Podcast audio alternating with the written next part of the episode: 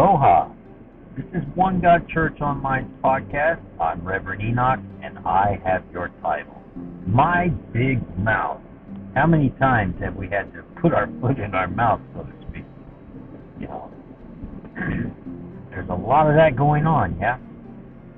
So, you know, take a deep breath and imagine this moment. You're in a conversation with people you care about. It's great until some thought pops out into your head and you say it in only seconds before, desperately wishing you could swallow it back into your mouth. As soon as your last words leave your lips, you see pain filled eyes looking back at you. Someone else piles on more. Another defends. Suddenly your conversation has gone somewhere you never wanted it to go. Okay, breathe again. That didn't really just happen. But it probably has, right?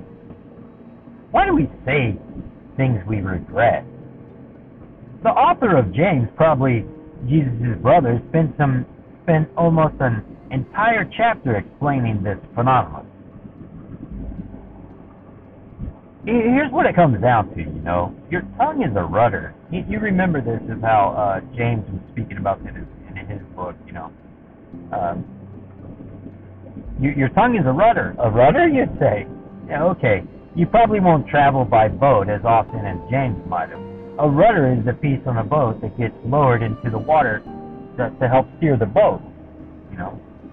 In very simple terms, if a captain wants to turn, he turns a wheel that triggers a lever to move the rudder, which turns the boat.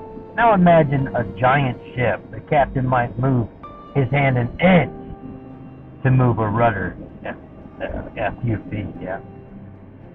To change the destination of the ship by by a hundred miles, just you know, just moving that wheel, and then which moves the rudder, yeah. Your words uh, don't take you somewhere you never, you know, wanted to go. They amplify something your heart wants. If if your words are a rudder, then you're the captain.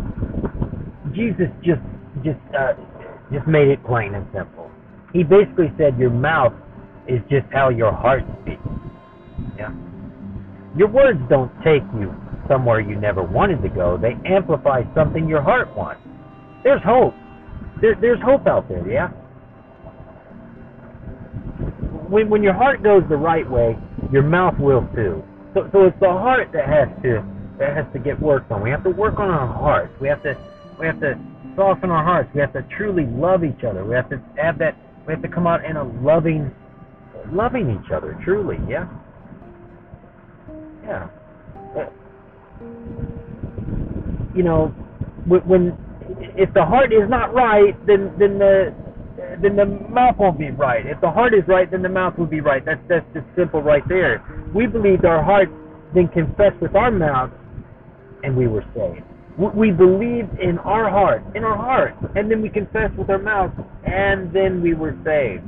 May you step into the best season of your life with a mind of positivity to be to be ever changed, blessed, unmeasurably, in Jesus' name. In Jesus' name. May a mighty monsoon of the Holy Spirit rain in your life, filling you up in each and every aspect of your life, not missing you anywhere.